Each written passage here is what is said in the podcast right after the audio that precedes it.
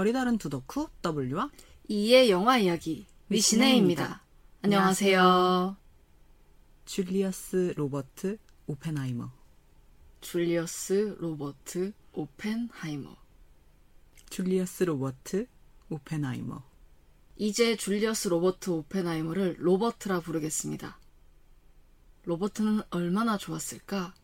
자기 이야기가 영화가 되고 그 영화를 크리스토퍼 놀란이 찍고 킬리언 머피가 연기하고 얼마나 좋았을까? 소시적 무한도전 좀 보신 분은 아시겠죠? 정총무의 책책책 책을 좀 읽읍시다. 편에 나온 하하의 레전드 독후감 아메리칸 프로메테우스를 영화화한 바로 그 영화. 한국인이 사랑하는 감독 크리스토퍼 놀란의 신작.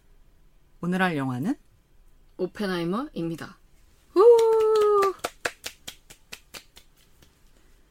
네, 영화 이야기를 하기 전에 사실 전 논란 이야기 하면 자꾸 찬실이는 복도 많지라고 하는 영화가 생각이 나는데요. 거기서 찬실이 언니가 김영이라고 하는 캐릭터랑 영화에 대한 이야기를 하거든요. 근데 그때 이제 어떤 감독을 좋아하냐고 묻는데 그 배유람 배우 그러니까 킬링 로맨스 때 영찬이 역할을 맡았던 배우가 김영 역할을 하는데 그분이 놀란을 좋아한다고 하니까 약간 절망에 빠진 상태로 저는 오, 오즈 야스지로가 좋아요라고 말을 하는 장면이 있거든요. 근데 저는 그걸 보면서 그 누구에게도 공감을 못했어요. 왜냐하면 전 둘 다 좋거든요. 아예 결이 다른 감독들이라서 논란 이야기 하니까 갑자기 그 영화가 생각이 났어요. 저는 글쎄요. 굳이 따지자면 오지아스 지로의 영화를 동경 이야기 한 개밖에 안 봤기 때문에 반대로 논란은 거의 모든 영화를 다 봤고 그래서 둘 중에 굳이 따지자면 논란이 아닐까 싶거든요. 네. 나중엔 어떻게 될지 모르겠지만 저는 근데 그 찬실이는 복도 많지라는 작품을 생각하면 자꾸 방금 얘기한 김영 역을 맡은 배유람 배우한테 뭔가 미안한 마음이라고 해야 될까요? 그런 게 약간 있어요.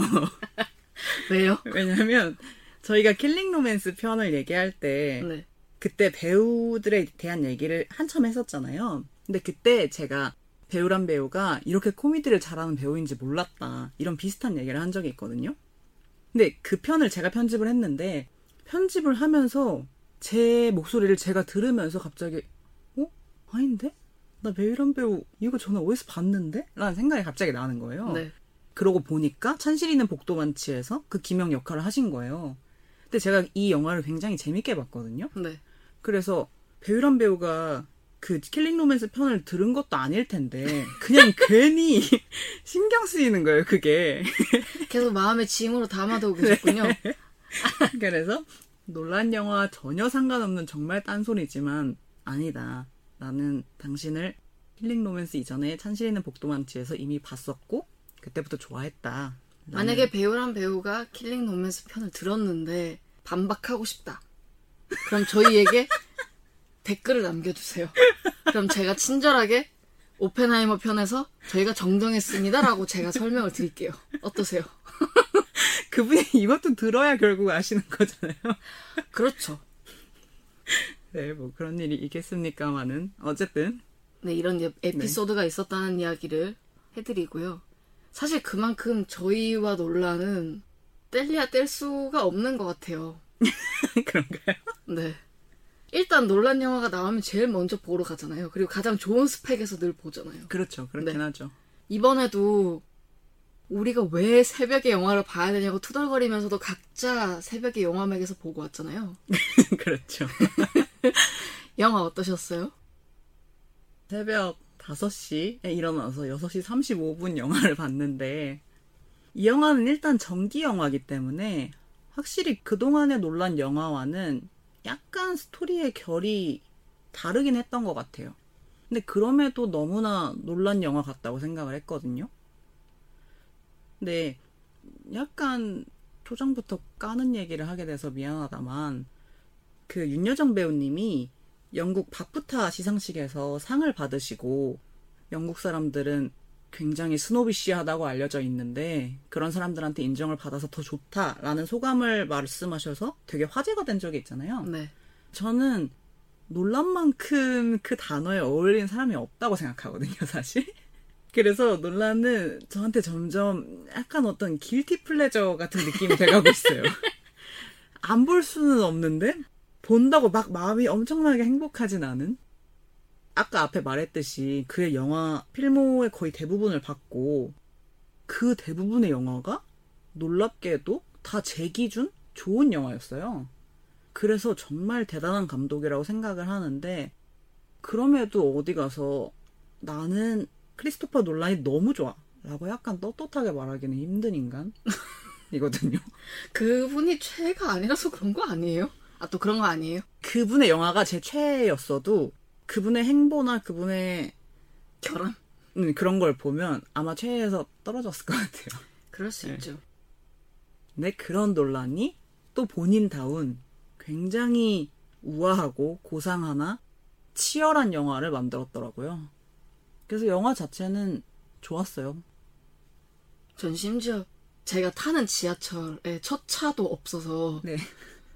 한 10분이면 가는 거리를 한 30분 돌아서 갈 정도로 일찍 시작했거든요. 네. 첫날엔 더 일찍 했어요. 6시 10분인가 그랬어요. 아, 내가 뭐 이런 짓까지 하면서 영화를 봐야 되나 하면서 보러 갔고, 그리고 일단 3시간이라는 소리에 이제 거의 질린 상태로 들어갔는데, 올해 러닝타임을 생각하지 않았던 영화 1위가 파벨만스였고, 2위가 엔니오 더 마에스트로였거든요. 둘 다 2시간 반 정도 돼요. 그리고 3위가 드디어 오펜하이머가 됐어요. 저는 그렇게까지 길다고 생각 안 했어요. 음, 제가 생각한 것보다 훨씬 더 재밌어가지고 나쁘지 않은데 이러고 나왔는데 아까 W가 말씀하셨다시피 그러니까 논란에게 기대하는 것들이 있는 거예요. 사람들이 인셉션과 다크나이트 시리즈를 통해서 그런 류 뭐라고 제가 정확하게 설명해야 될지 모르겠는데 어떤 가- 강빠방 그러니까, 그러니까 강력한 음악과 함께 뭐가 무너진다든지 뭐 되게 기상천외한 갑자기 뭐 벽이 막 이렇게 솟아오르는 뭐 이런 것들을 기대하고 가셨던 사람들한테는 이게 너무 불어로 다가오는 거예요. 3시간 내내 이게 뭐 하는 건지 모르겠다. 음, 이런 평들이 되게 많았어가지고 나오면서도 그 생각을 했어요. 아 호불호는 정말 많이 갈리겠구나. 근데 저는 정말 처음 보고 나왔을 때 딱 직관적인 느낌은 재밌었어요 이번에도. 저는 솔직히 처음 딱 봤을 때 직관적인 느낌은 아 이거 책이랑 너무 똑같은데 였던 것 같아요. 음, 음. 그러니까 나중엔 이 생각이 바뀌었거든요. 근데 처음엔 아 생각만큼은 아닌데 였던 것 같아요. 저는 책을 안 읽었기 때문에 거기까지는 잘 모르겠는데 이 원작에 대한 이야기는 저희가 뒤에서 다시 할 거니까 그때 다시 다루기로 하고요. 저희는 이렇게 3시간짜리 러닝타임의 압박을 이겨내고 그래도 영화를 재밌게 보고 온 편인데 어떠세요? W의 주변 분들은 재밌게 보셨다고 하시던가요? 제 주변에 본 사람이 그렇게 많지는 않은데 네. 본 사람들은 대부분 재밌다고 했던 것 같아요. 딱 한 명, 친구의 친구가 너무 지루했다. 라고 딱 한 명 들었고, 나머지는 다 재밌었다고 했는데, 인터넷을 찾아보니까, 아까 이가 말했다시피 호불호가 꽤 있더라고요. 근데 그 영화가 좋았다고 하는 친구들은 대부분 놀란 팬이기도 해서, 놀란을 좋아한다는 것 자체가 그가 만드는 플롯이나 연출을 좋아한다는 거니까, 그러면 당연히 좋아할 수밖에 없다고 생각을 해서 저는 저희도 그 놀란의 플롯에 학습이 돼 있는 사람이라고 생각을 해요. 음, 그러니까 얼만큼 사전 정보를 알고 갔든 W가 그 책을 읽지 않았어도 아마 이해하는데 그렇게 어렵지 않았을 거라고 생각해요. 그런 식으로 시간을 요동치고 별짓을 다 하는 걸 늘 봐왔기 때문에 그게 그렇게 생소하진 않은 거죠. 저희가 지금 2주차에 녹음을 하고 있거든요. 근데 1주차 때 5일 만에 뭐 100만을 돌파하고 이러다가 이제 소문이 나는 거예요. 첫 1주차는 논란이 신작이 나왔네? 이번엔 아이맥스 뭐 이런 식으로 막 홍보가 됐다가 이제 1주 정도 지나면 그 평이 반영이 되잖아요. 3시간짜리라더라. 전기 영화라더라. 재미없다더라. 이래서 관객 수의 낙폭이 엄청 커졌더라고요. 그래서 음. 추정컨대 덩케르크만큼도 안 나올 것 같아서 조금 아쉽다는 생각이 들긴 해요. 덩케르크가 몇 만이에요? 처음에 개봉했을 때 270만에서 280만 명 사이였거든요. 네. 그 정도가 맥시멈이거나 그것보다 안 나올 것 같아요. 제 생각에는. 음. 그러니까 그 정도로 호불호가 많이 갈린다는 거죠. 그러니까 대중에게 누구나 볼 수 있는 영화로 지금 통용되고 있진 않다는 거죠. 저는 러닝타임이 그렇게 길다고 느끼지 않았지만 모두가 다 러닝타임 3시간이라고 하면 압박감을 느낄 수밖에 없거든요. 거기다가 오펜하이머는 원자폭탄의 아버지라고도 하고 뭔가 원자, 물리학, blah blah 제가 모르는 거 문과충은 전혀 모르는 물리학의 세계가 갑자기 펼쳐질 수도 있을 거라는 생각을 하게 되잖아요. 그쵸. 근데 보고 오시니까 어떠세요? 오펜하이머는 어렵다? 아니면 물리학을 모르는 저 같은 문과충이 봐도 되는 건지 만약에 뭘 봐야 된다면 어떤 걸 보고 가면 좋은 건지 그런 이야기들을 좀 하고 싶은데 근데 이거는 책을 읽은 저보다 책을 읽지 않고 본 이의 얘기가 조금 더 다가가기가 쉽지 않을까요? 안 보신 분들이 훨씬 많을 테니까. 이는 어떠셨어요? 그래서 이 영화를 볼 때 이가 TVN에서 한 알쓸별잠만 본 걸 알고 딴 거는 뭘 보셨는지 전 정확히 몰라서 그러니까 이는 어느 정도의 사전 배경을 가지고 영화를 보셨고 그게 이해하기가 어떠셨는지 먼저 얘기해 주시면 좋을 것 같아요. 전 정말 딱 알쓸 별잠만 보고 갔어요. 알쓸별잡에서 그 1, 2화? 네. 음, 음. 크리스토퍼 논란이 나오는 편과 그 전편 음. 두 편은 완벽하게 다 보고 갔는데 거기서 우리나라를 대표하는 1타 전문가분들이 각자 분야에서 필요한 이야기들을 되게 많이 해줘요. 음, 음. 그거 외에는 거의 백지 상태로 갔거든요. 근데 그게 그렇게까지 이해하기가 어렵, 저는 어렵지 않았어요. 그래서 꼭 책을 읽어야 되느냐라는 질문을 누군가가 한다면 저는 아니라고 대답할 것 같고요. 알쓸 별잡 정도만 보고 가셔도 전체 큰 흐름을 이해하는 데는 큰 무리가 없을 거라고 저는 생각을 해요. 저는 책을 먼저 읽은 입장이긴 하고, 근데 다 읽지는 못했고, 그게 너무 방대하다 보니까, 딱 원폭이 투하될 때까지만 읽고 영화관에 갔거든요. 네. 근데, 아, 결국 다 못 읽고 가신 거예요, 네. 네.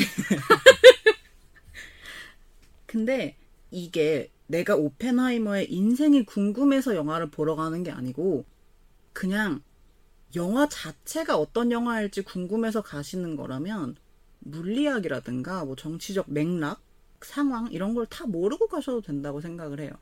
이 영화가 장르로 따지면 드라마라서 딱히 막 어떤 지식을 요하는 영화는 아니거든요. 근데 인물을 둘러싼 일련의 사건을 영화를 보면서 다 파악하고 싶으신 거면 확실히 사전 배경이 있는 게 도움이 될 것 같아요. 음. 예를 들어 영화에서 후반부에 메카시 광풍이라는 단어가 계속 나오는데 메카시즘이라는 게 뭔지 모른다면 그 상황을 약간 이해하, 그러니까 오롯이 이해하긴 어렵고 눈치로 파악해야 될 것 같거든요. 그런 부분에 있어서 난 그냥 논란의 영화라서 궁금한 거지 그 인물이 궁금한 건 아니다 싶으신 분은 이 영화의 주인공 오펜하이머라는 인물이 미국에선 프로메테우스에 비견되는 사나이고 이 사람이 인류 최초의 원자폭탄을 만드는 프로젝트에 리더격을 한 사람이구나. 이 정도만 알고 가셔도 될 것 같고요. 근데 물론 인물이 어마어마하게 많이 나오잖아요. 네. 그래서 아예 아무것도 모르고 가시면 지금 제가 아까 나온 개야? 이런 식으로 생각하실 수는 있을 것 같아요. 러시아 책 같지 않을까요? 러시아 책 아시죠? 그 별명이랑 이름이 아예 매치가 안 돼서 오펜하이머는 OP라고 하면 음. 연상이라도 되잖아요. 그럼 계속 이렇게 책 보다가 앞에 봐서 소냐가 누구더라? 뭐 이러고 봐야 되잖아요. 그래서 제가 이 책을 읽을 때 이거 뭐야 이거 까라마조프의 형제들이야? 라고 생각했거든요. 그런 식으로 이름이 너무 많아서 헷갈리실 수가 있어요. 근데 그렇게 영화에서 빨리 치고 빠지는 사람들은 실제 오펜하이머라는 인물 인생에서는 중요할 수도 있지만 당장 이 영화에서는 중요한 건 아니구나 하고 그냥 흘려 보내시면 될 것 같아요. 저도 어느 정도는 안 보고 가시라고 말씀을 드리고 싶은 게 영화도 3시간짜리라 길어서 미칠 것 같은데 그 앞에 뭘 알, 왜 모든 영화를 다 알고 봐야 되는 거죠? 제가 영화를 위해서 그 수많은 시간을 투자한 건 닥터 스트레인지 2로 끝났어요, 이제. 제가 그 영화 보겠다고 본 영화가 몇 편이고 드라마가 몇 편인데 아니야, 아니야. 그냥 적당히 알고 가시면 될 것 같아요. 맞아요. 근데 이 영화가 개봉하기 전에 어딘가에서 먼저 보고 온 사람들이 굉장히 겁을 줬잖아요. 그러니까 이 영화는 뭐 물리학자를 모르고 핵분열이 어떻게 되는지 모르고 그러면 이해하기가 힘들 것이다 라는 식의 얘기가 굉장히 많았는데 아마 북미에서 먼저 개봉해서 그랬을 것 같아요. 네, 네. 그래서 나는 약간 사람 얼굴을 외우는 걸 잘 못하고 흐름 파악을 좀 더 빠릿빠릿하게 하고 싶다 하시는 분들이면 이미 유튜브나 각종 방송에서 오펜하이머를 굉장히 많이 다뤘거든요. 이 영화 때문에. 저는 개인적으로 책 말고 이가 봤다고 먼저 말한 알쓸별잡을 봤고 그 뒤에 EBS에서 했던 인물 사담회라는 걸 하나 더 봤어요. 음, 그 알쓸별잡에서는 원자폭탄이 어떻게 만들어지는지를 굉장히 알기 쉽게 그림을 통해서 잘 보여주잖아요. 네. 근데 거- 보급형, 보급형. 알쓸별잡에서 조금 더 오펜하이머라는 사람의 인생이 추가된 게 인물 사담회라고 보시면 될 것 같아요. 음, 그 정도? 그 정도 보시고 영화를 보시면 될 것 같고 나는 만약에 아직 책을 안 읽었다. 그리고 영화도 안 봤다. 근데 너무 궁금해서 책도 보고 영화도 봐야겠다. 그럼 무조건 영화 먼저 보시고 책을 보는 걸 추천드립니다. 책 읽다가 영화가 다 내려갈 수도 있잖아요. 근데 이 오펜하이머 영화를 준비한다고 해야 되는 그 표현하는 게 되게 웃기긴 한데 이 영화를 준비하는 자세도 W와 제가 굉장히 다르다는 걸 또 한 번 실감을 했어요. 저는 할 수 있으면 최소한의 정보를 가지고 가고 모르겠어요. 닥터 스트레인지 2는 뭐 무슨 바람이 들어서 그 난리를 피웠는지 모르겠지만 그게 예외였던 거고 평소에는 이 정도까지 준비를 안 해서 가거든요. 그러니까 이 정도까지 준비를 해서 영화를 볼 거면 영화로서의 가치가 있다고 표현해야 될까요? 그러니까 이렇게까지 해서 영화를 본다면 장벽이 너무 높은 게 아니냐라고 늘 생각하는 쪽이거든요. 근데 제가 W가 이거 읽- 읽는지 모르고 뭘 물어봤었는데 책을 읽고 있다 그래가지고 원래 가려고 하셨던 날에 포기하셨잖아요. 그쵸? 그 다음 날에 봤죠. 네, 그래서 제가 그거 보고 깜짝 놀라가지고 그 책을 읽고 있다고? 그 벽돌 책을? 막 이랬거든요. 결국 그래서 그 아메리칸 프로메테우스 책 제목도 절대 안 잊어버릴 것 같아요, 그거는. 그 벽돌 책을 읽은 W의 이야기를 조금 더 듣고 싶은데 아까도 잠깐 언급하긴 하셨는데 얼마나 원작에 충실한지 뭐 이런 것들이 조금 더 궁금해서 이야기를 해주셨으면 좋겠어요. 왜냐면 읽는 사람이 많지 않을 것 같거든요. 아 그래서 그 뒤에 결국 끝까지 다 읽으셨어요? 영화를 보고 나니까 그 전에는 마감 기한처럼 내가 이걸 디데이 몇까지 읽어야 되는구나 라는 조급함이 있잖아요. 네. 그래서 굉장히 빨리빨리 읽었거든요. 근데 그 뒤에 약간 풀어져서 아직도 마지막 장을 읽지 못했습니다. 그러니까 마지막 챕터? 네, 마지막 챕터를. 그래도 많이 읽으셨네요. 한 800장 정도는 읽- 읽지 않았을까요? 네, 그 정도는 읽은 것 같아요. 음. 근데 이 책을 왜 읽어야지라고 결심했는지 도통 모르겠어요. 그래서 읽으면서도 나 이거 지금 왜 읽지? 막 하하가 날 홀렸나? 막 이렇게 생각했거든요. 네. 그리고 앞서서 말했다시피 영화를 보고 나서 아 이거 영화 보기 전에 읽었으면 안 됐는데 하고 후회를 했어요. 그러니까 음. 영화를 온전히 즐기려면 책을 먼저 보면 안 되는 것 같아요. 영화 안에 그 내용이 다 들어가 있어서? 네. 이건 전기 영화라서 조금 더 심하긴 하겠지만 원래 소설 원작인 것도 절대 안 읽고 가거든요. 네. 근데 왜 이거는 영화를 보기 전에 봤을까? 줄리어스, 로버트, 오펜하이머. 또 거기다가 이왕 읽는 거니까 제가 혹시나 팟캐스트에서 오펜하이머에 대한 더 자세한 설명을 하게 될까봐 책을 또 엄청 공들여 읽은 거예요. 혼자서 막 챕터 하나를 읽을 때마다 막 요약을 하고 인덱스 막 수십 개 붙어져 있고 와 장난 아닌데요? 그 인덱스 붙인 거 이렇게 후기 사진을 하나만 올려주시면 안 돼요? 네, 나중에 올릴게요. 근데 아까 제가 이 책 처음에 볼 때 그래서 이거 뭐야 까라마조프의 형제들이야 이렇게 생각했다고 했잖아요. 네. 이름이 너무 많이 나오고 어떨 때는 성까지 붙여 부르고 어떨 때는 앞에 이름만 부르고 막 이렇게 해가지고 너무 헷갈리니까 거의 그 인물 들마다 얘는 누구였고 얘는 누구였지 이렇게 막 정리를 해놓고 그랬단 말이죠. 그렇게 너무 자세하게 봐서 더 괜히 봤다 후회를 한 것 같은데 음. 일단 영화에 나온 얘기가 거의 그대로 책에 있다고 보시면 될 것 같고요. 물론 영화는 압축을 해야 되니까 선택과 집중을 해서 책에 나온 모든 게 영화에 표현된 건 아니지만 디테일을 되게 깨알같이 살린 느낌이었어요. 음. 예를 들어 오펜하이머가 동위원소 관련된 회의에서 스트로스한테 굉장한 모욕을 줄 때가 있잖아요. 근데 그 대사가 거의 토시 하나 안 틀리고 동일하고 그리고 히로시마 원폭 투하 이후에 오펜하이머가 그 건물 밖으로 나오면 어떤 인물이 토를 하고 있는데 그런 것조차 동일하게 나와요. 굉장히. 음. 근데 이 책은 전기라서 그런지 책보다 영화가 오히려 상상과 판단의 여지가 넓은 느낌이었어요. 음. 이 영화를 보고 오펜하이머라는 인물에 대해 흥미가 생기셨으면 굉장히 볼만한 책이다? 그 정도로 말씀드릴 수 있을 것 같아요. 모르겠어요. 이게 원작과 영화가 있는 경우에는 어느 쪽도 사실은 그냥 하나만 선택해야 되나 봐요. 그러니까 예를 음, 들면 저도 이제 그래요. 해리포터는 책을 전체 다 읽고 한참 뒤에 이제 차근차근 영화가 개봉할 때마다 봤었잖아요. 그러니까 그 영화가 제가 이미 책에서 봤던 것들이 있으니까 성이 안 차는 거예요. 음, 음. 근데 반대로 제가 너무너무 좋아하는 인생 영화 중에 하나가 일 포스티노인데 이 영화가 너무 재밌었어가지고 이 영화의 원작인 네루다의 우편 배달부라고 하는 책을 읽으려고 시도를 한 적이 있었어요. 근데 한 세 장 읽고 다시 덮었어요. 왜냐면 거기 나오는 모든 문장들이 저의 상상으로 펼쳐지는 게 아니고 영화의 장면으로 펼쳐지는 거예요. 음, 음.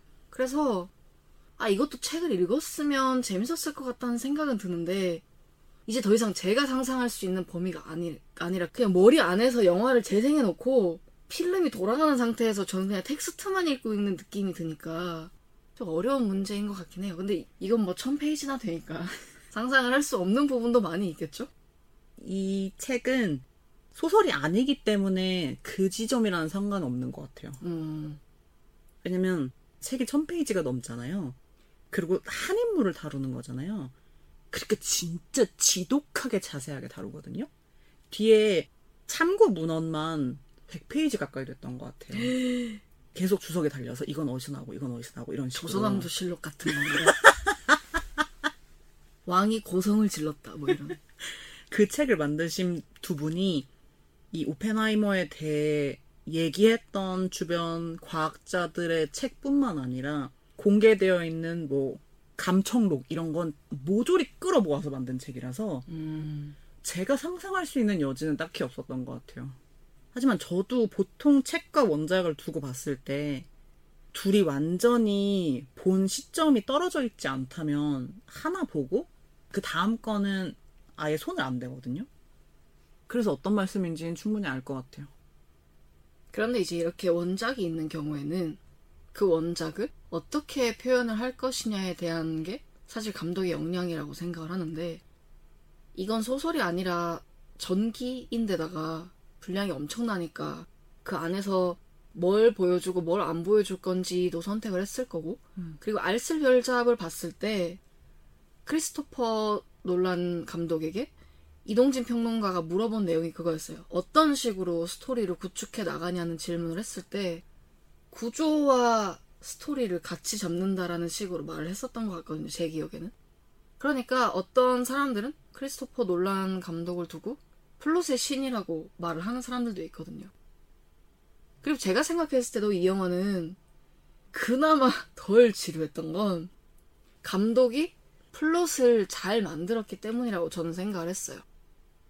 일단 크게 나눌 수 있는 게 흑백이랑 컬러 두 개가 있었고요. 흑백은 스트로스의 청문회였고 그 다음에 컬러는 오펜하이머의 이야기들이었는데 그래서 제가 봤을 때는 그 흑백은 3인칭처럼 느껴졌고요. 오펜하이머를 1인칭이라고 가정을 했을 때 컬러는 오펜하이머 시점이니까 1인칭이었는데 근데 이거는 사실 놀란 작품을 계속 봐오셨던 분들은 그래 또 놀란이 놀란했구나 뭐 이런 말이 나올 법한 플롯이거든요.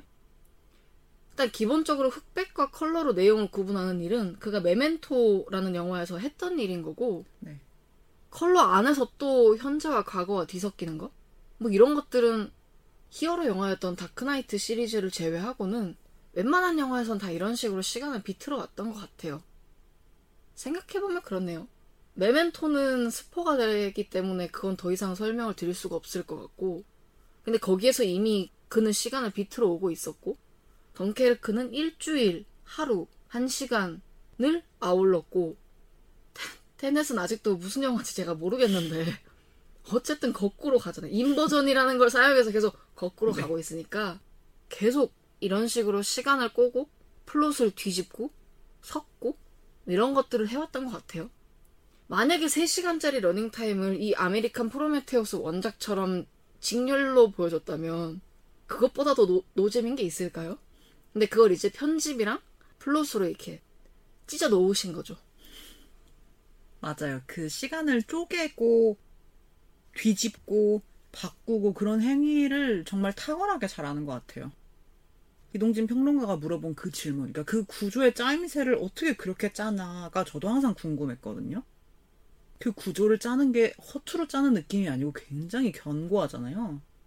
그래서 그 점이 항상 논란의 영화를 기대하게 만드는 포인트인 것 같고, 논란 본인도 거기에 공을 제일 많이 들이는 것 같아요.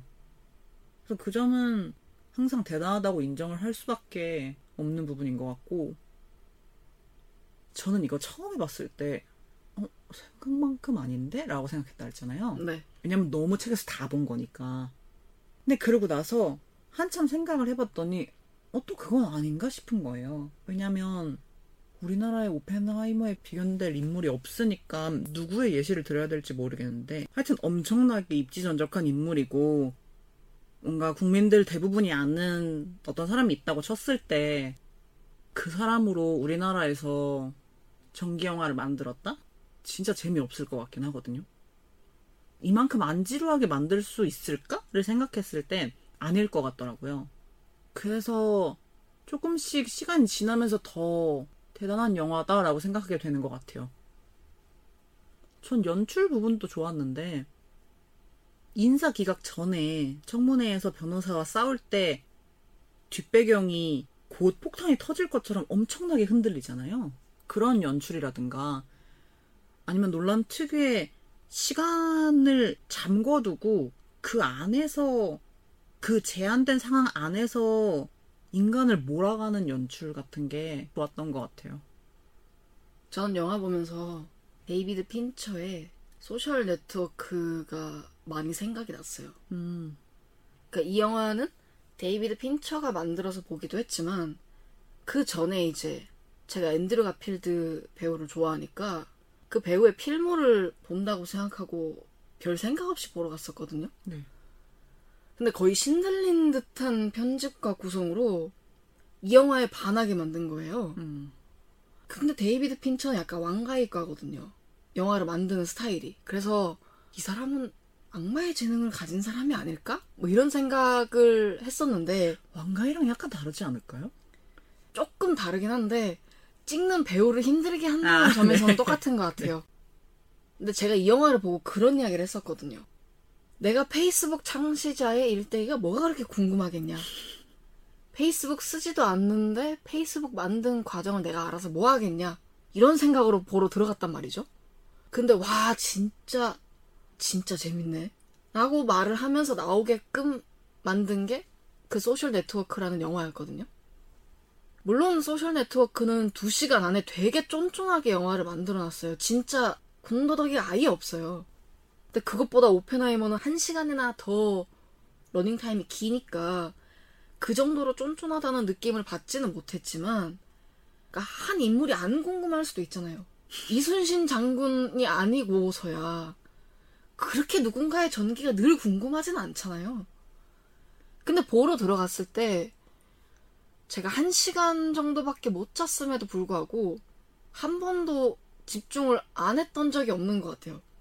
약간 흐려질 때쯤 되면 뭔가 이렇게 꽝 하고 밀어붙이고 뭐 잠깐 딴 생각하려고 하면 갑자기 컬러가 바뀌고 뭐 이런 식으로 진짜 끊임없이 변주를 줬던 것 같아요.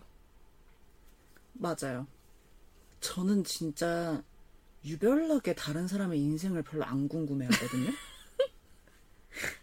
덕구다이 스타일이신가요? 특히 뭐 위대한 사람의 인생 이야기 이런 거 약간 어렸을 때 위인전을 봤던 거 말고 제가 다 커서 누군가의 평전을 읽은 것도 지금 생전 처음이에요 이게 그러니까 그래서 더 아 진짜요? 그래서 나는 진짜 뭐에 홀렸나 강감찬 장군 위인전 이런 거 안 읽으셨어요? 다 어렸을 때 읽은 아, 거죠 그래서 그런 점에서 이가 하는 말씀에 완전히 공감을 하고 보통 이 영화를 얘기할 때 저희가 녹음하면서 언급하기도 한 닥터 스트레인지 2의 배우 베네딕트 컴버배치가 주연을 맡은 이미테이션 게임 얘기가 많더라고요. 오. 이것도 어떤 한 수학자에 대한 전기 비슷한 거라서 그런 부분이 많이 비슷하다고 생각하셨던 것 같아요.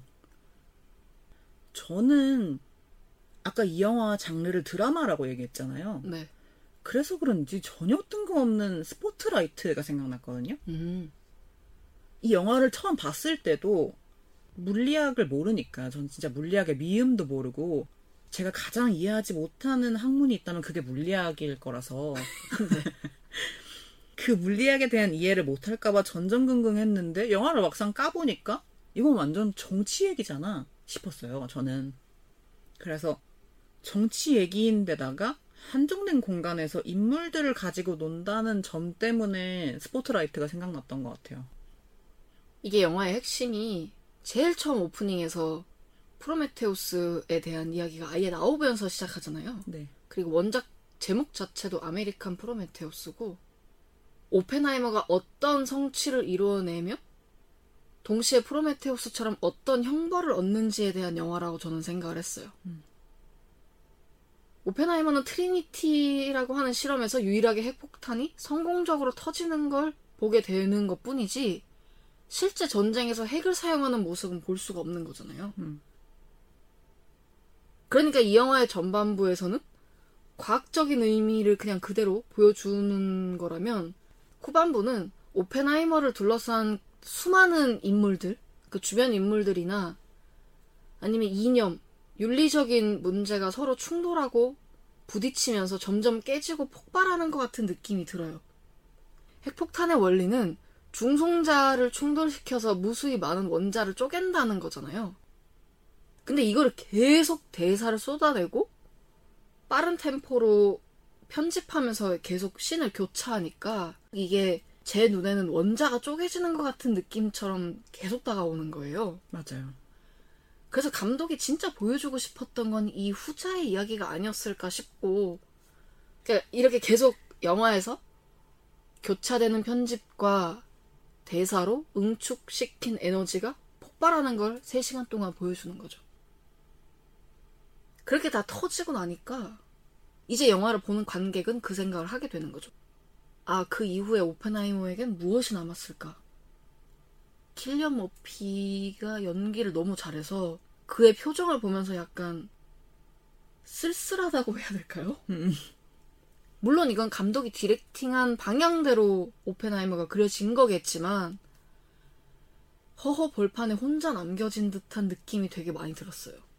맞아요. 저도 굉장히 허망하다는 느낌이 들었고, 그러니까 오펜하이머도 분명히 그걸 느꼈을 것 같고, 근데 그 연출을 굉장히 논란이 적절하게 잘 했다. 라고 생각을 했던 것 같아요. 저희가 대체적으로 구성과 시나리오 이야기를 하느라 영화 이야기를 할 때 음악 이야기를 잘 안 하거든요.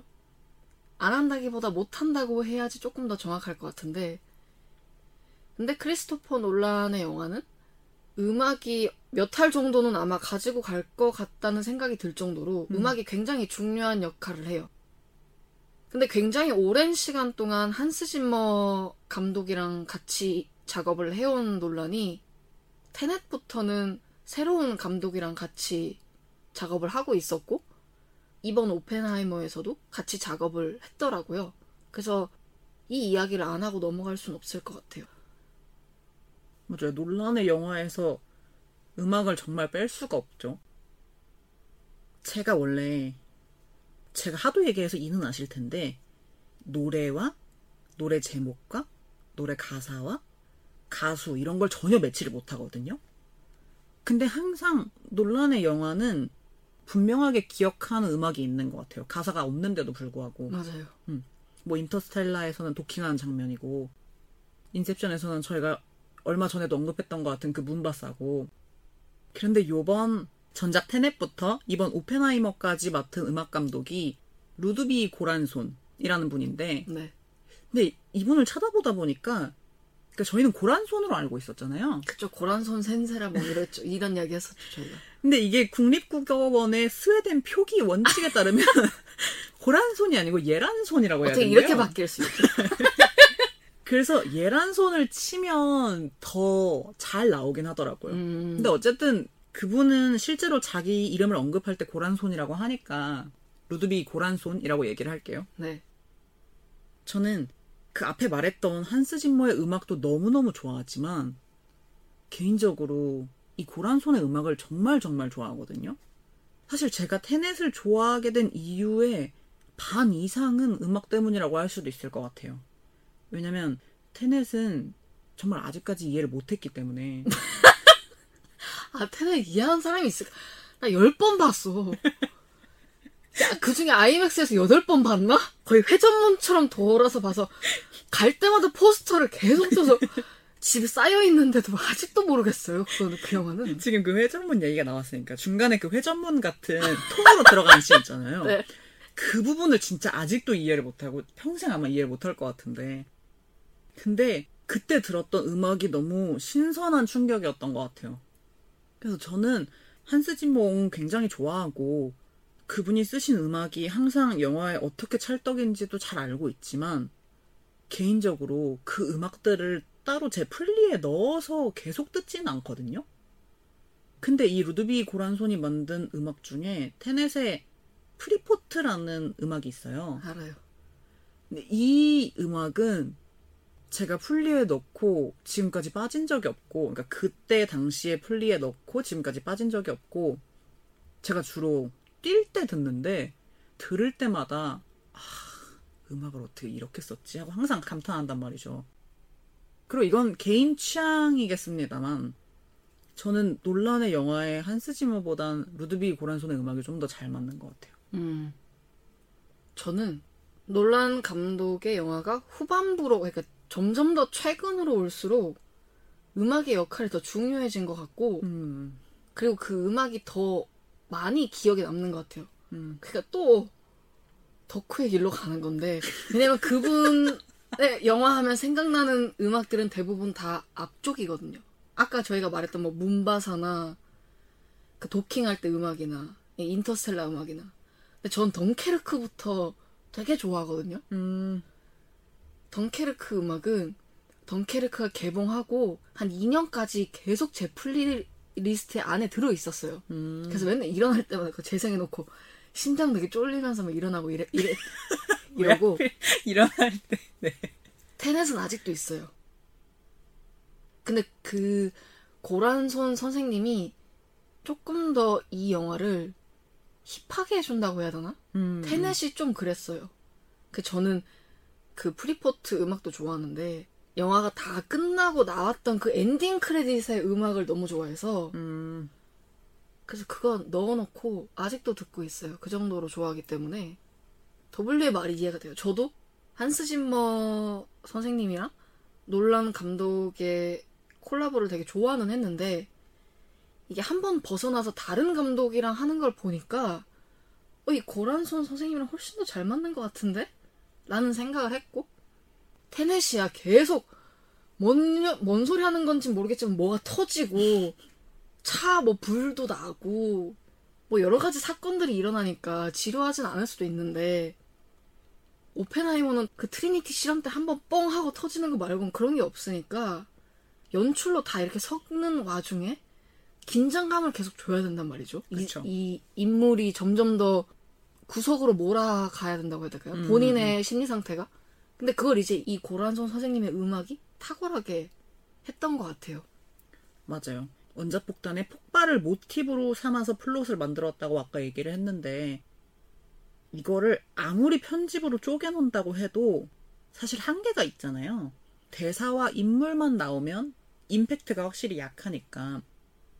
그래서 고란손의 음악이 그 지점을 굉장히 많이 도와줬다고 생각을 하고 그래서 막 영화를 보면 청문회를 하고 있을 뿐인데 그러니까 우리 실제 청문회 보면 얼마나 졸려요. 막 국회의원들 욕할 때 말고는.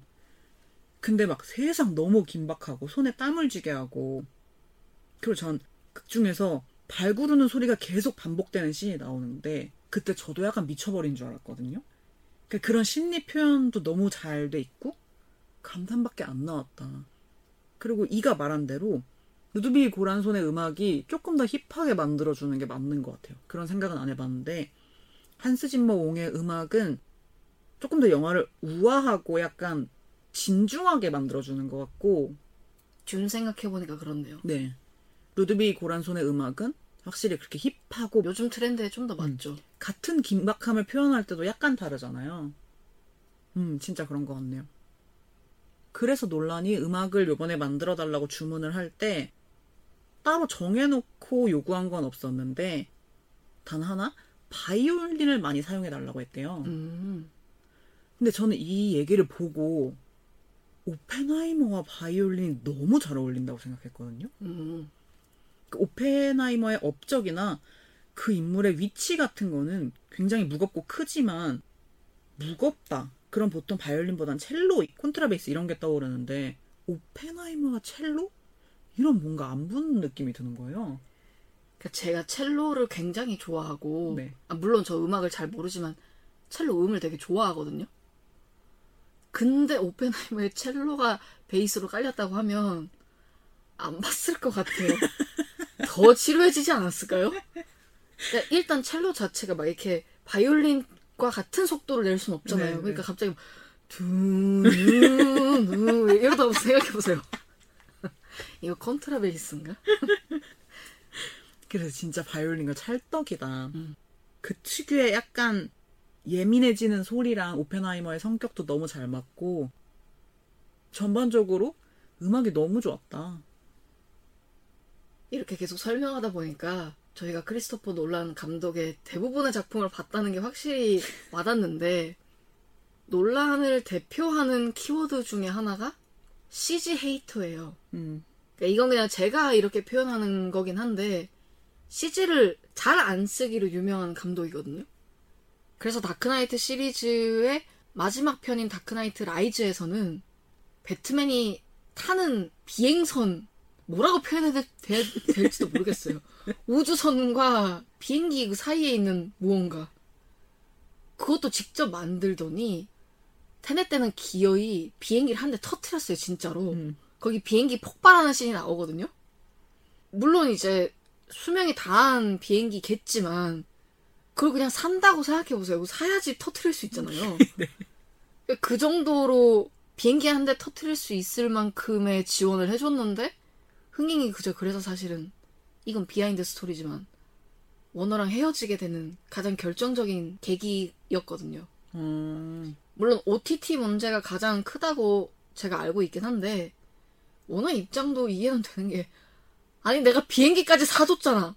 비행기까지 터트려 줬는데 왜 흥행을 못 시켜라고 말을 하니까 아니 흥행이 안 됐으니까 OTT로 가자. 난 싫다. 아날로그를 좋아하는 감독이니까 그래서 테넷까지 이제 워너랑 일을 하고 헤어진 다음에 오펜하이머는 유니버셜 스튜디오랑 작업을 하게 된 건데 음. 아무튼 이런 정도로 어떤 감독에게 비행기를 터트릴 수 있게 해주겠어요. 그러니까 그 정도로 CG를 안 쓰기로 유명한 감독이에요. 그리고 이번 영화를 홍보할 때도 그 부분을 굉장히 많이 강조를 했었거든요.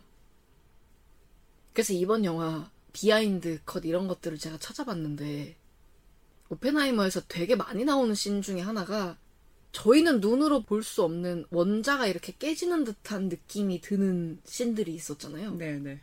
그거를 이런 수조 같은 데에다가 빛을 비춰놓고 뭔가를 띄워서 이렇게 돌리면서 찍고 계시더라고요. 그러니까 제가 그런 behind 컷을 봤어요. 그러니까 그것도 CG가 아닌 거죠.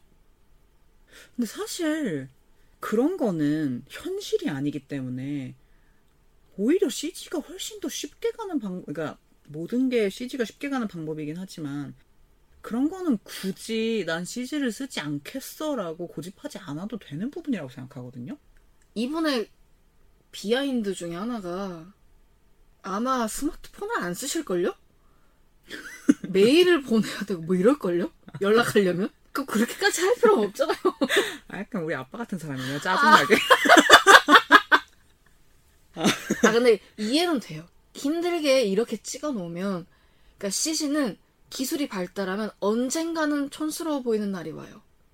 그렇지 않나요? 그건 이해가 돼서 앞에 스토리는 다 이해했는데 방금 그 뭐 중성자 원자를 구현한 그 씬은 그걸 왜 그렇게 수조를 적고 있어야 되냐는 거예요. 그건 아예 현실에 없는 씬인데. 모르겠어요. 그렇게 치면 왜 비행기를 터트려야 했는지도 전 잘 모르겠어요. 아무튼 이 정도로 본인이 CG를 쓰지 않으려고 하는 의지가 굉장히 확고한 사람이고 늘 그만큼 흥행을 해왔기 때문에 지원도 그만큼 빠방하게 받는 감독 중에 하나이거든요. 근데 이번 오펜하이머에서는 그렇다고 해서 CG가 0이냐 하면 또 그건 아니라고 들었거든요. 이번 오펜하이머는 여전히 CG를 쓰지 않는다고 홍보를 했지만 맹점이 있는 것 같아요. 이번에 유니버셜과 놀란이 이유는 밝혀지지 않아서 알 수가 없는데 CG 작업자들의 80%를 누락을 시켰대요. 그러니까 아예 크레딧에 올리질 않은 거죠.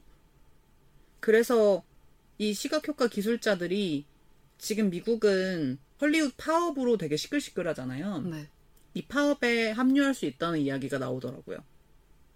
크레딧에 누락된 기술자의 다수는 인도 지사에서 일하는, 그러니까 백인이 아니겠죠? 그런 사람이고, 노조도 없어서 항의가 아예 불가능하대요. 음, 이게 정확한 경위가 나오진 않아서 어떻게 된 일인지는 모르겠고, 정확히 누가 이들을 제외시킨 건지는 모르겠으나, 이 일화를 듣고, 답다라고 생각했거든요. 사실 저 이 얘기를 차라리 영화를 끝나고 들었어야 되는데 영화를 보기 전에 들어서 조금 더 영화를 보고 이거밖에 못했어? 그따위 짓을 해놓고 이런 생각이 들었던 것 같아요. 사람들이 다 그 이야기 했었거든요. 오펜하이머를 논란이 찍는다고 하니까 그럼 핵을 직접 만들어서 터트리는 거냐 뭐 이런 이야기 되게 많이 있었잖아요. 글쎄요. 본인 논란 본인을 생각하면 이건 장인 정신에 가까운 거니까 이 사람의 어떤 아날로그 정신 이런 것들을 좋아는 하는데 그렇다고 해서 일을 한 사람들의 노고를 누락시키면 안 되죠. 그쵸? 그냥 썼으면 썼다고 하지. 그러니까 정확히 뭐 많이 쓰진 않았겠죠. 근데 그거를 다 가리고 안 썼어? 라고 하는 건 약간 우스운 일인 것 같아요.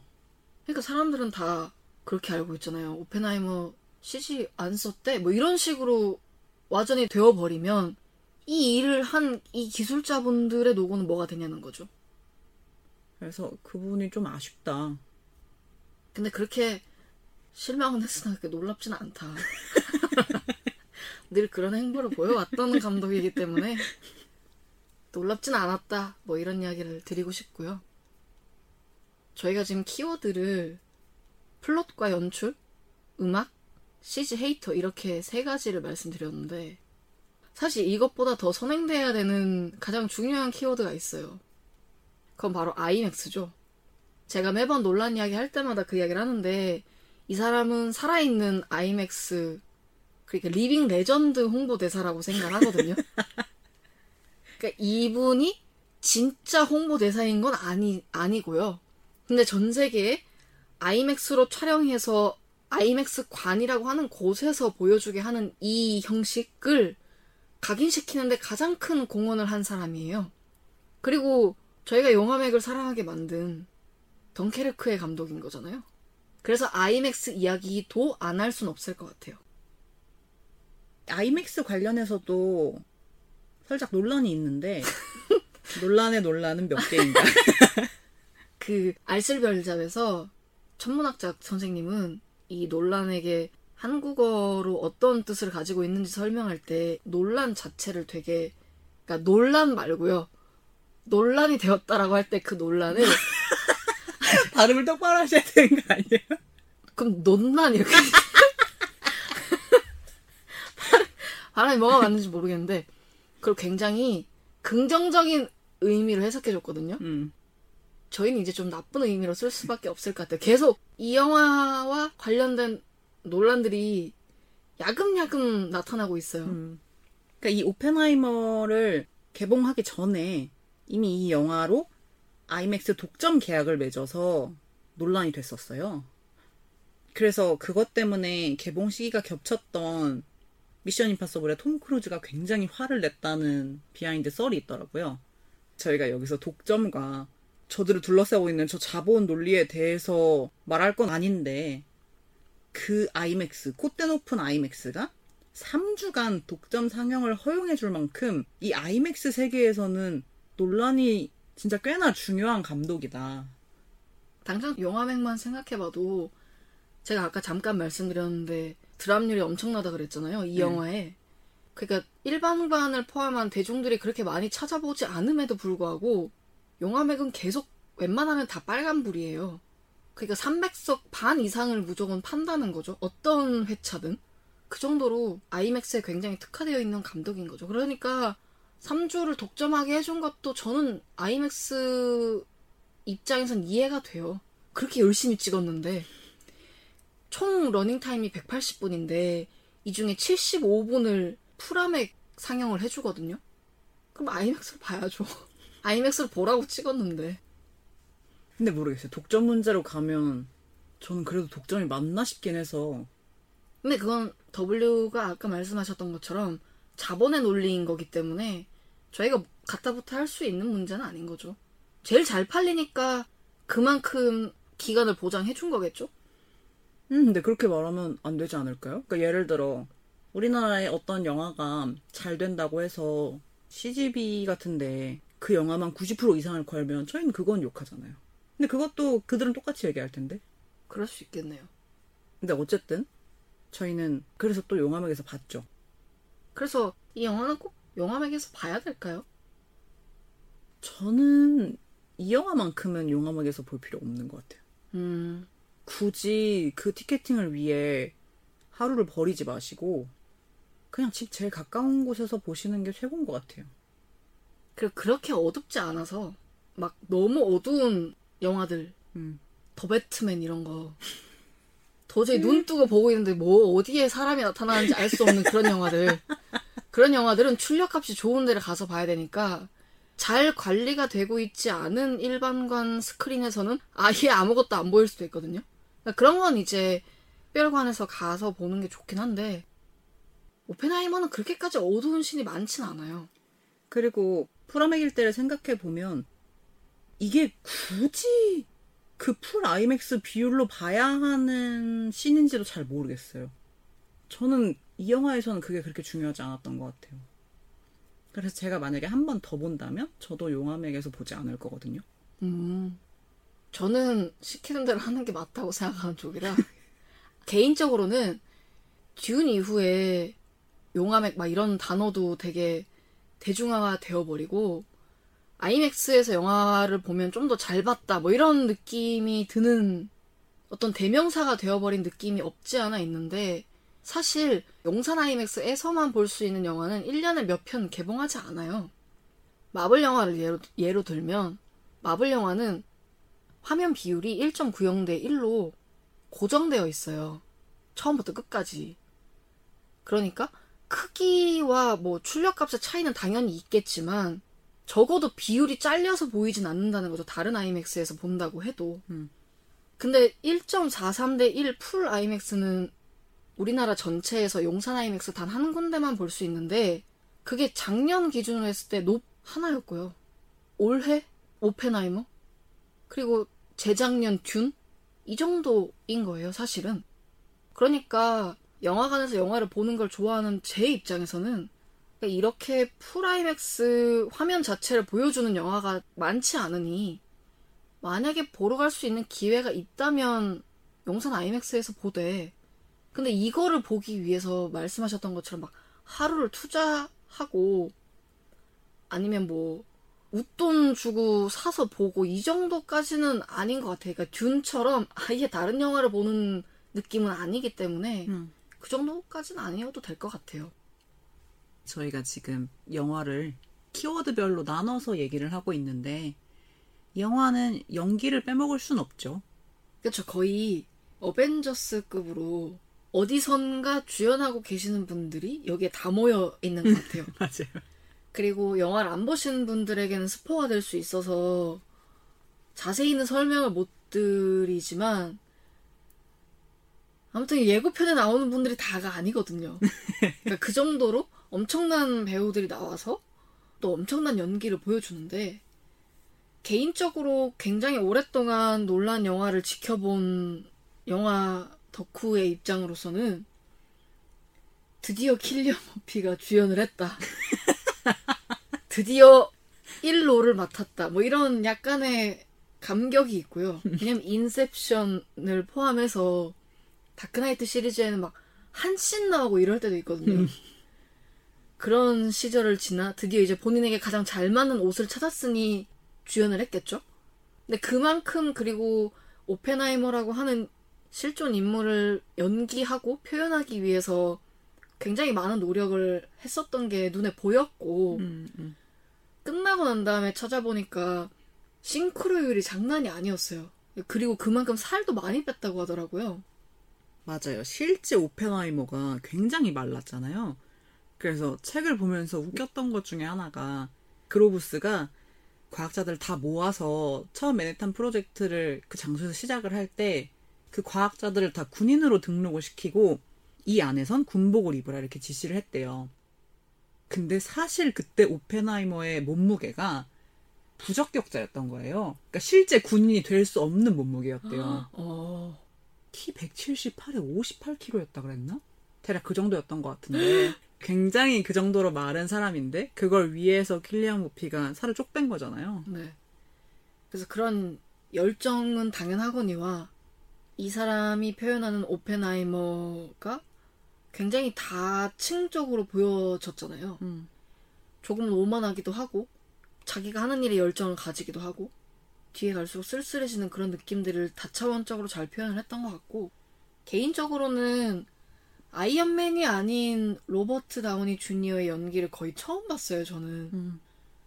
근데 어느 지점에서는 사실 토니가 약간은 보이기도 했는데 그럼에도 불구하고 어딘가에 자격지심이 있는 하지만 구두 팔면서 여기까지 왔다라는 자부심을 동시에 가지고 있는 그 스트로스라는 인물을 굉장히 잘 표현했다고 생각을 하고 이 영화를 되게 쫀쫀하게 만드는 데에 그 흑백 장면들이 다 일조하는 것들이 있고 음. 그 흑백 씬들은 대부분 다 로버트 다우니 주니어가 끌고 간단 말이죠.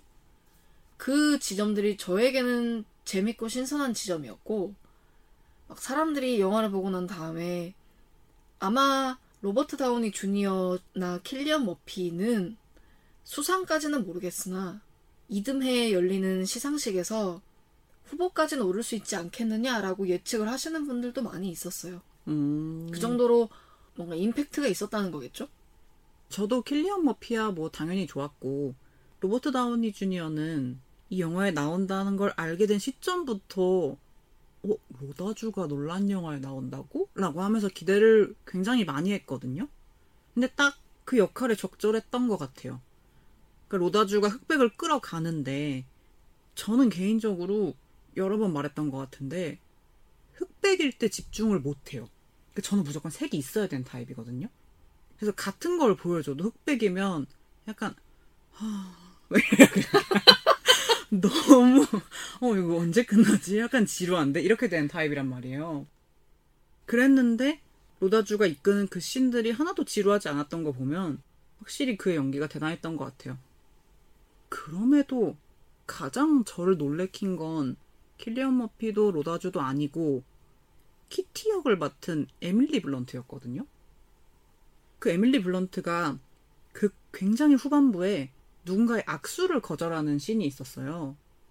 근데 그때 그 에밀리 블런트의 눈빛과 그 떨리는 입술과 그게 이 배우가 연기를 잘하는 거는 알고 있었지만 진짜 끝내주게 잘하는구나 라고 생각했던 것 같아요.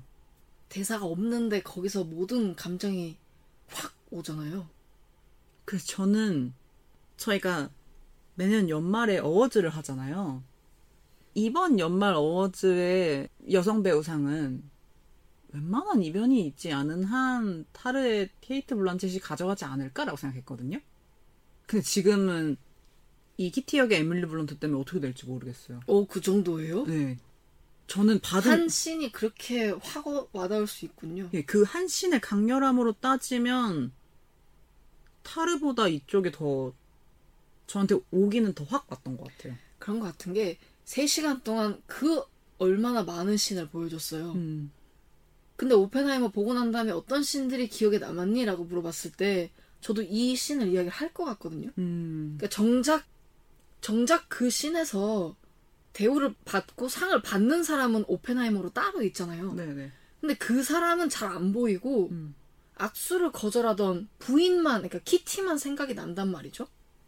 그러니까 그 한 씬으로 주는 임팩트가 엄청나긴 하죠. 정말 대단했다고 생각하고 또 개인적으로 약간 반가웠던 배우는 조시 아트넷이었던 것 같아요. 저 지금 사심을 담아서라고 말을 하려고 했는데 아니 조시 아트넷이 연기를 굉장히 쉬었잖아요. 그리고 제가 그분의 필모를 그렇게 잘 아는 것도 아니긴 한데 왜 여기서 조시 아트넷이 나온다고? 라는 생각이 들면서 아 잘 살아 있었구나 이런 느낌이 확실히 여기서 차이가 나요. 덕후와 덕후가 아닌 사람의 차이가 나는 게 그러니까 제가 그분의 덕후였다는 게 아니라 더블유는 여기서 끝나잖아요. 예. 근데 전 덕질을 하진 않습니다만 굉장히 잘 늙어서 돌아오셨는데 아니 젊었을 때보다 지금이 훨씬 더 매력적인데? 라고 생각하면서 제가 그걸 봤거든요. 아 근데 이렇게 생각하는 사람이 저뿐만은 아니, 아니더라고요. 심지어 그 로렌스가 조시 아트넷이었다는 걸 영화 끝나고는 물론이고 그러니까 누군가가 그걸 언급하기 전에는 아예 어? 그 사람이 그 사람이었어? 하는 분들도 많은 것 같더라고요. 제가 가장 놀랬던 지점은 늘 모든 영화에 나오던 분이 계세요. 그 저, 저 지금 다크나이트의 비서 말씀하시는 네, 지금 거죠? 제가 지금 이름이 헷갈리는데 지금 시민 케인이랑 헷갈리거든요. 그분이 안 나와서 그게 가장 신선했어요, 저는. 음.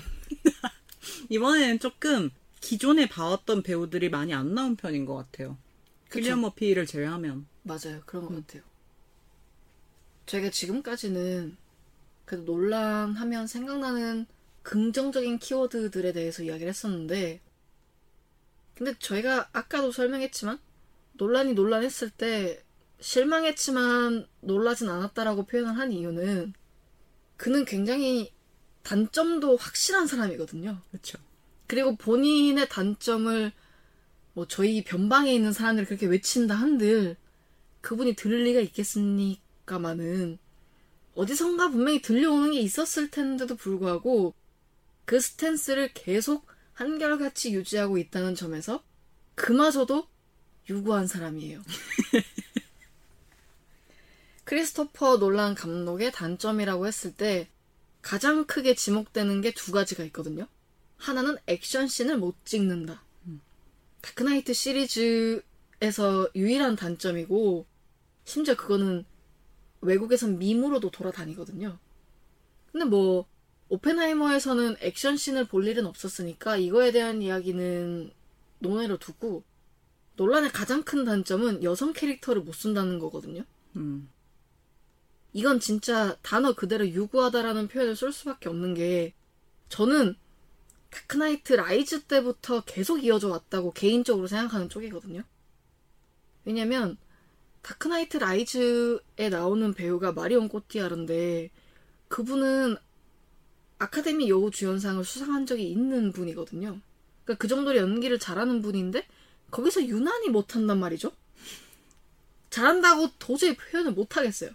거기다가 캐릭터도 좀 아주 막 잘 만든 캐릭터는 또 아닌 것 같고. 그러니까 이건 디렉팅의 문제라고 생각했어요.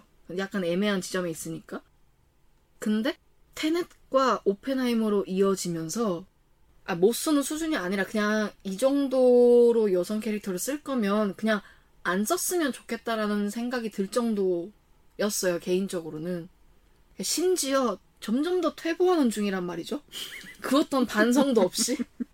오펜하이머에서 키티, 그러니까 부인은 당연히 나와야 되는 캐릭터겠죠.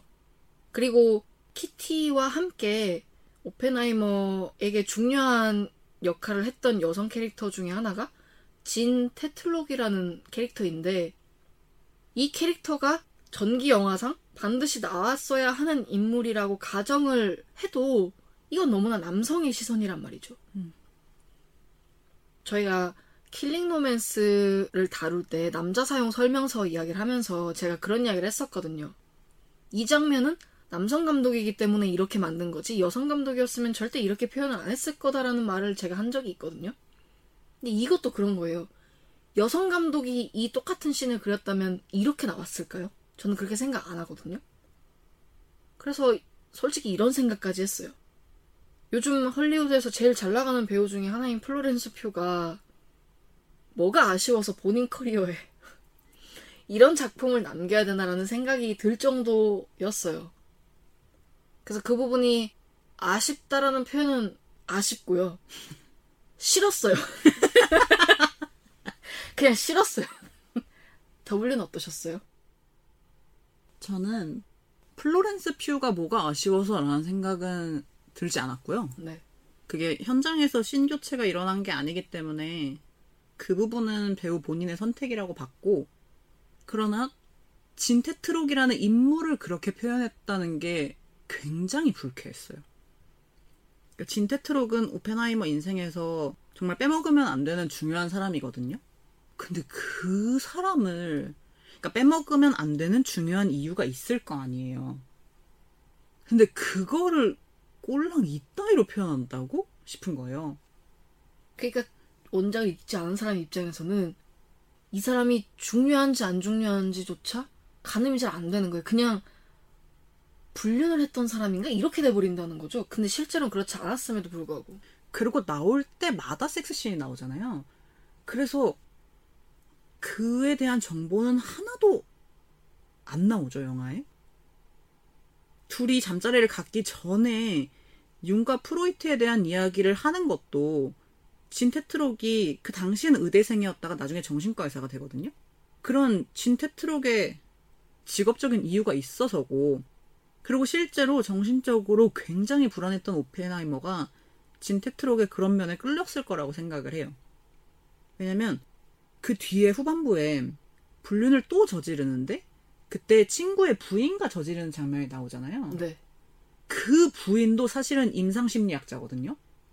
그렇기 때문에 이 여성들이 심리학이나 정신학을 다루고 있다는 점이 굉장히 중요한데 그거를 그렇게 표현한다는 점이 저도 싫었어요. 그래서 청문회 도중에 오펜하이머가 빨개 벗겨진 것 같은 그 씬, 그 씬 자체는 좋았거든요. 저도 빨개 벗겨진 것 같은 기분이 들어서. 근데 왜 거기서 굳이 진이 오펜하이머를 올라타서 그렇게 키티를 바라봐야 했는지는 모르겠어요.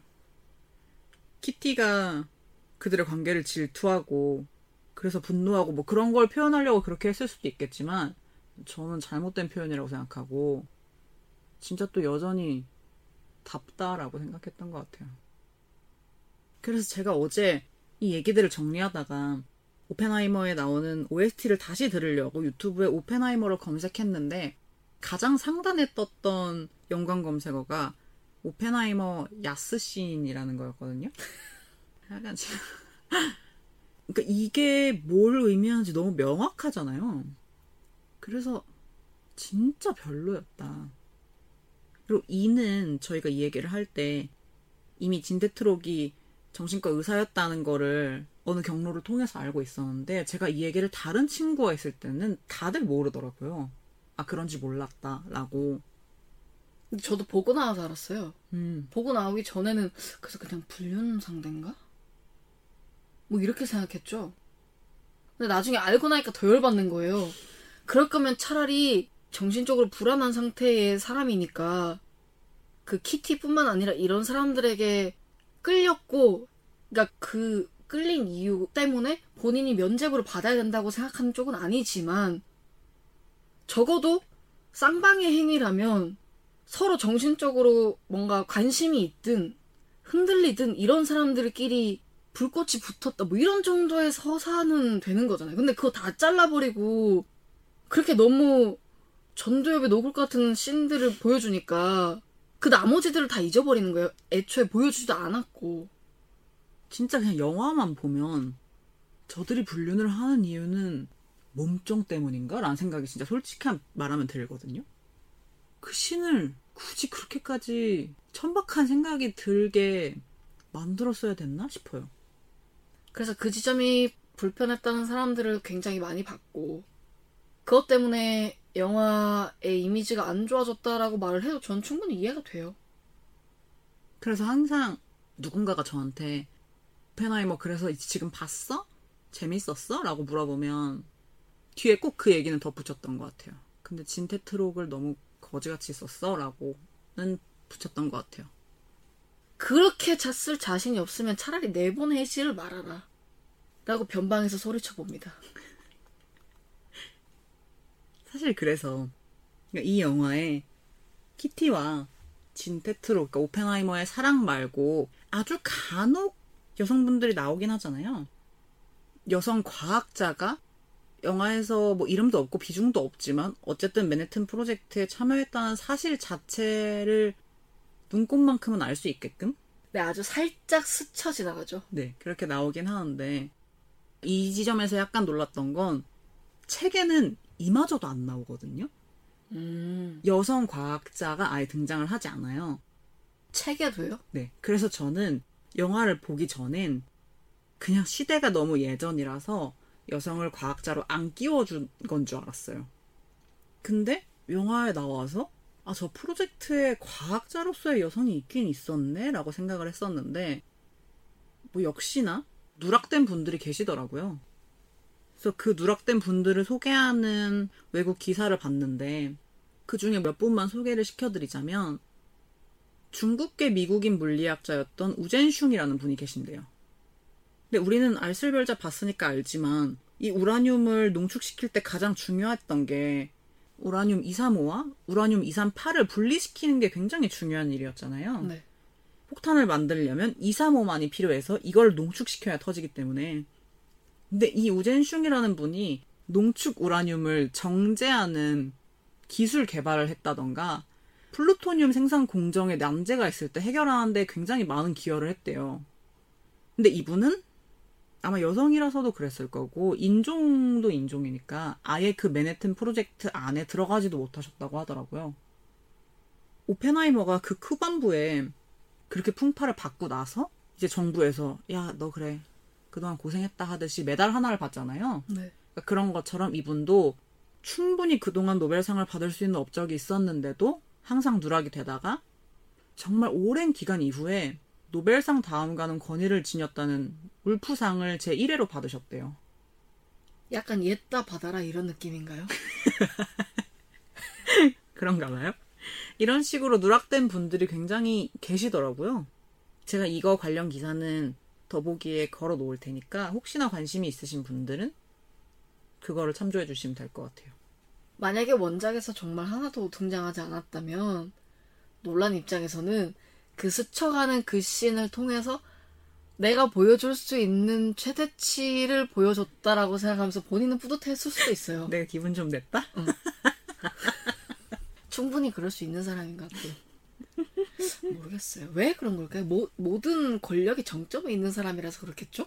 백인이고 남성이고 그렇겠죠. 그냥 심지어 잘 나가는 영국인이고 그 스노비쉬라는 말이 딱이지 않을까요? 아예 아래를 볼 생각이 없는 사람인 것 같아요. 그리고 본인 자체적으로도 능력이 뛰어나긴 하니까 내가 굳이 그것까지 챙겨야 되나? 오펜하이머랑 좀 비슷한 것 같지 않으세요? 제가 지금 그 말을 하려고 했어요. 텔레파시인가요? 그럼에도 불구하고 사실 논란 영화 보면서 중간중간마다 하, 이거 뭐 갑자기 왜? 뭐 이런 등신 같은 전개가 뭐 이럴 때가 있긴 하거든요. 그의 영화가 늘 완벽하지 않으니까 뭐야 이게 이러다가 근데 문제는 엔딩만 되면 정신을 못 차리거든요. 이게 원래 사람이 그렇잖아요. 끝이 좋으면 왠지 좋았던 것 같은 그런 느낌이 있잖아요.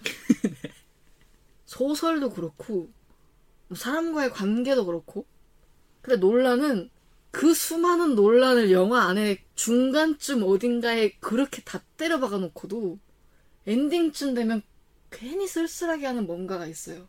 아련하게 만드는 능력이 있는 사람이에요. 제가 지금 이거 이야기하면서 그분의 그 필모들을 이렇게 슥 한번 이렇게 생각해 봤거든요. 메멘토, 인셉션, 인터스텔라, 다크나이트 시리즈, 그 다음에 덩케르크, 테넷 여기까지잖아요. 근데 이 중에 결말이 마음에 안 들었던 건 하나도 없었던 것 같아요. 음, 개인적으로는. 아 덩케르크는 약간 지금까지 잘하다 갑자기 영국복 맞았네? 막 이런 느낌이 조금 들긴 했는데 그 정도면 나쁘지 않았던 것 같고 뭐 인터스텔라 이런 건 중간에 뭐왜 이러는 거야 이러다가 갑자기 엔딩 되니까 음 어떡해 약간 이런 느낌이 든단 말이죠. 개인적으로는 오펜하이머도 그랬어요. 엔딩을 잘 빚었다고 생각하거든요. 음. 더블유는 어떠셨어요? 저는 근데 지금 이가 이렇게 영화를 되짚어 보면서 저도 같이 되짚어 봤단 말이죠. 근데 엔딩이 특별히 인상 깊지는 않았던 것 같아요. 근데 제가 보통 영화의 엔딩을 잘 기억 못 하거든요. 영화뿐만 아니고 보통 엔딩을 다 잘 기억 못 해요. 그 소설의 마지막이 뭐였더라? 그럼 기억 못 하고 그 영화의 마지막 씬이 뭐였더라? 그럼 기억 못 하고 이런 편인데 지금 생각해 봤을 때 생각이 나긴 나더라고요. 그래서 생각이 난다는 것 자체로 잘 만들었다는 뜻이 될 수도 있나라고 생각을 하고 있었어요. 저는 개인적으로 논란 영화 중에 제가 만점 개인적으로 만점을 준 영화는 없으니까 완벽했다 뭐 이런 느낌이 드는 영화는 한 편도 없거든요. 근데 결말에서 그냥 얼렁뚱땅 끝나버려서 나중에 기억이 안 나는 게 아니라 이 사람 영화에서 음악과 엔딩은 기억이 나네? 약간 이런 느낌이라고 해야 될까요? 음, 저는 그 느낌을 테넷에서 가장 강렬하게 받았어요. 두 시간 동안 무슨 이야기 하는지 하나도 이해를 못하겠는데 엔딩에서 막 울고 있었거든요. 저도 테넷은 엔딩이 좀 괜찮았는데 나머지는 전 이랑 반대인 것 같아요. 저는 오히려 중반부를 훨씬 더 흥미롭게 봤던 것 같아요. 음. 제가 논란 영화 중에 인생 영화면 개인적으로 저는 다크나이트인데 아, 다크나이트 한 편이 있었군요. 아, 그건 늘 시리즈로 묶으니까 자꾸 한 편만 생각했네.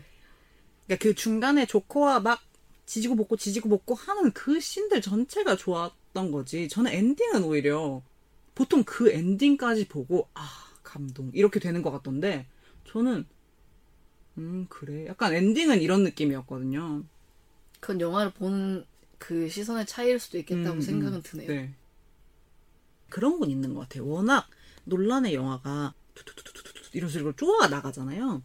근데 엔딩이 너무 별로면 갑자기 그게 푸식 이렇게 되면서 아이씨 이렇게 됐을 것 같은데 그런 느낌은 하나도 없었던 걸 보면 확실히, 엔딩을 보면서 욕은 안 하셨잖아요.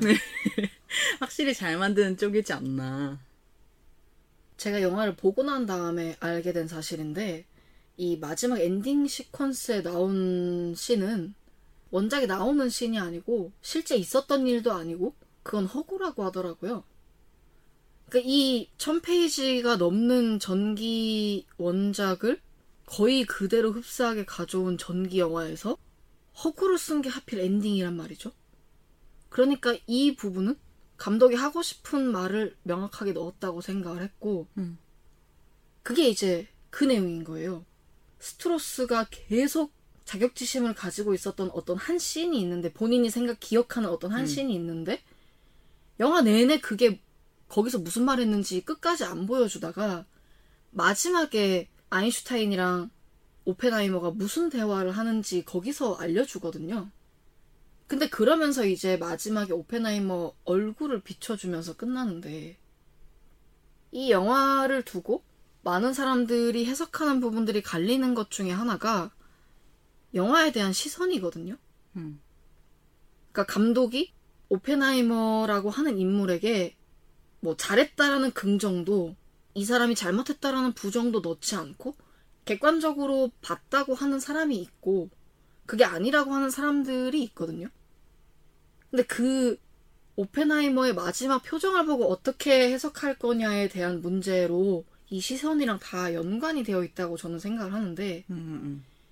뭐 앞에 이 사람의 오만함도 나왔고 이 사람의 뭐 여러 불륜 행각들을 통해서 바람둥이라는 것도 표현이 됐고 능력이 있다는 것도 표현이 됐지만 어쨌든 엔딩에서 봤던 그 표정은 너무 쓸쓸했단 말이죠. 음. 그러니까 이거를 업적이라고 표현해도 되는 건지도 사실 잘 모르겠는데 원자 폭탄을 만든 것 자체를 업적이라고 우리가 말을 할 수 있을까요?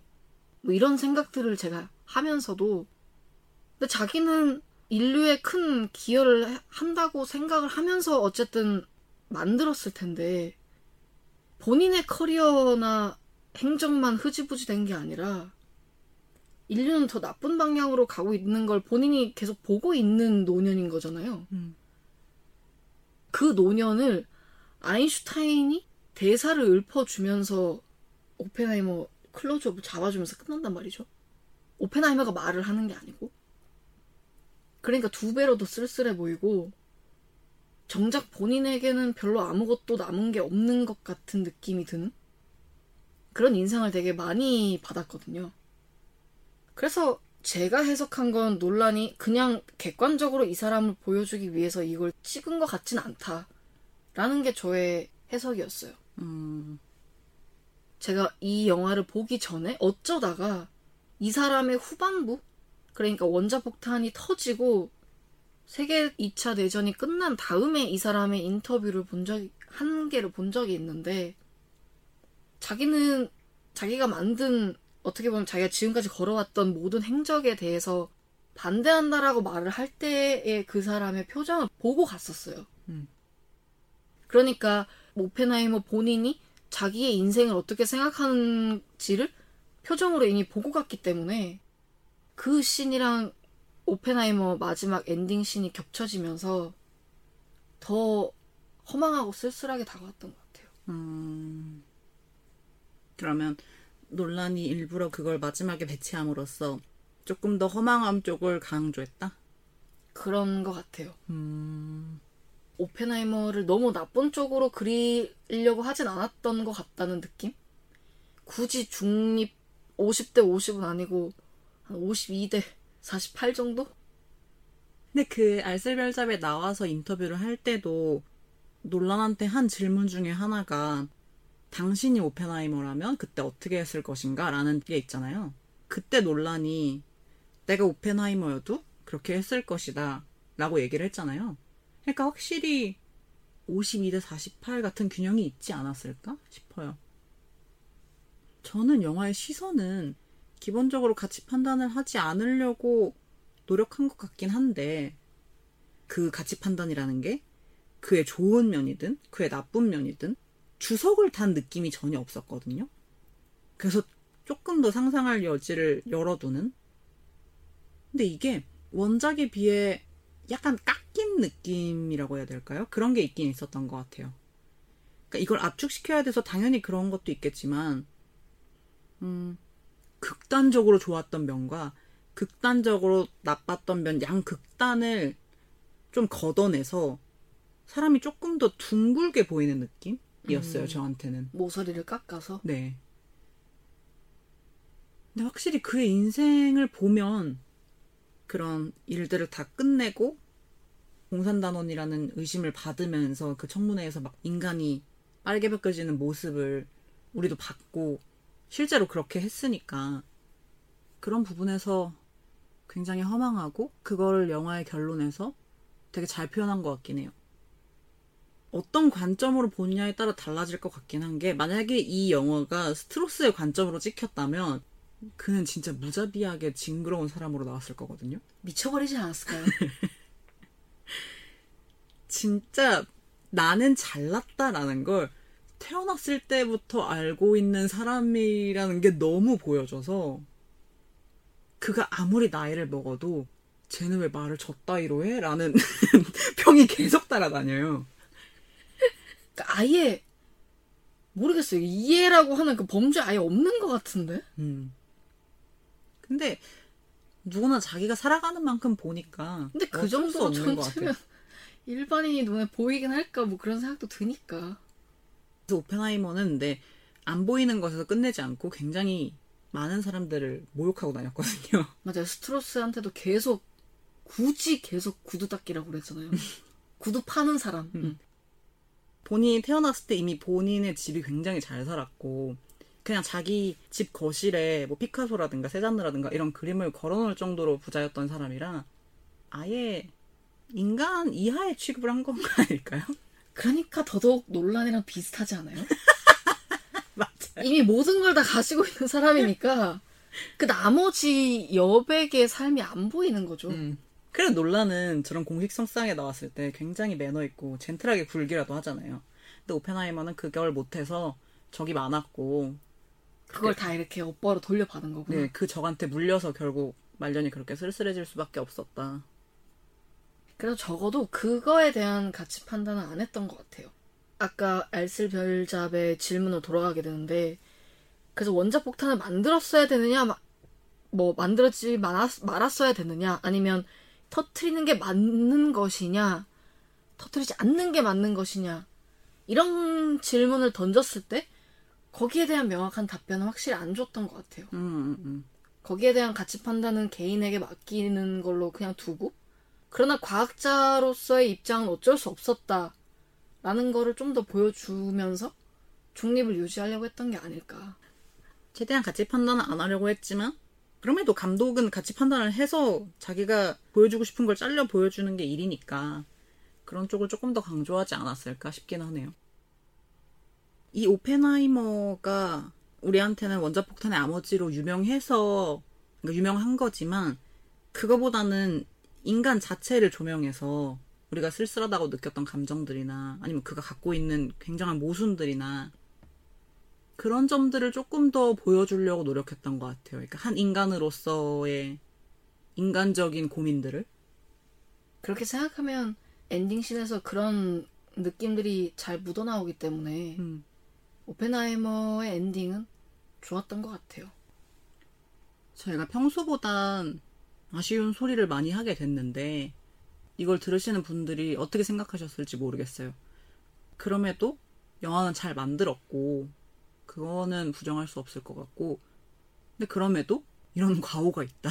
오펜하이머가 아닌 크리스토퍼 놀란에게 그래서 아직 안 보신 분이라면 이 점을 각자 잘 생각하셔서 영화를 보시면 될 것 같고 이게 저희가 말했던 대로 흔한 전기 영화의 패턴을 따르고 있진 않지만 그럼에도 기존의 논란 영화를 생각했을 때 역동적인 부분은 확실히 덜하니까 그 부분에서 자기가 그동안 논란의 어떤 점을 좋아하셨는지 생각해 보시고 영화를 볼지 말지 판단하시면 될 것 같아요.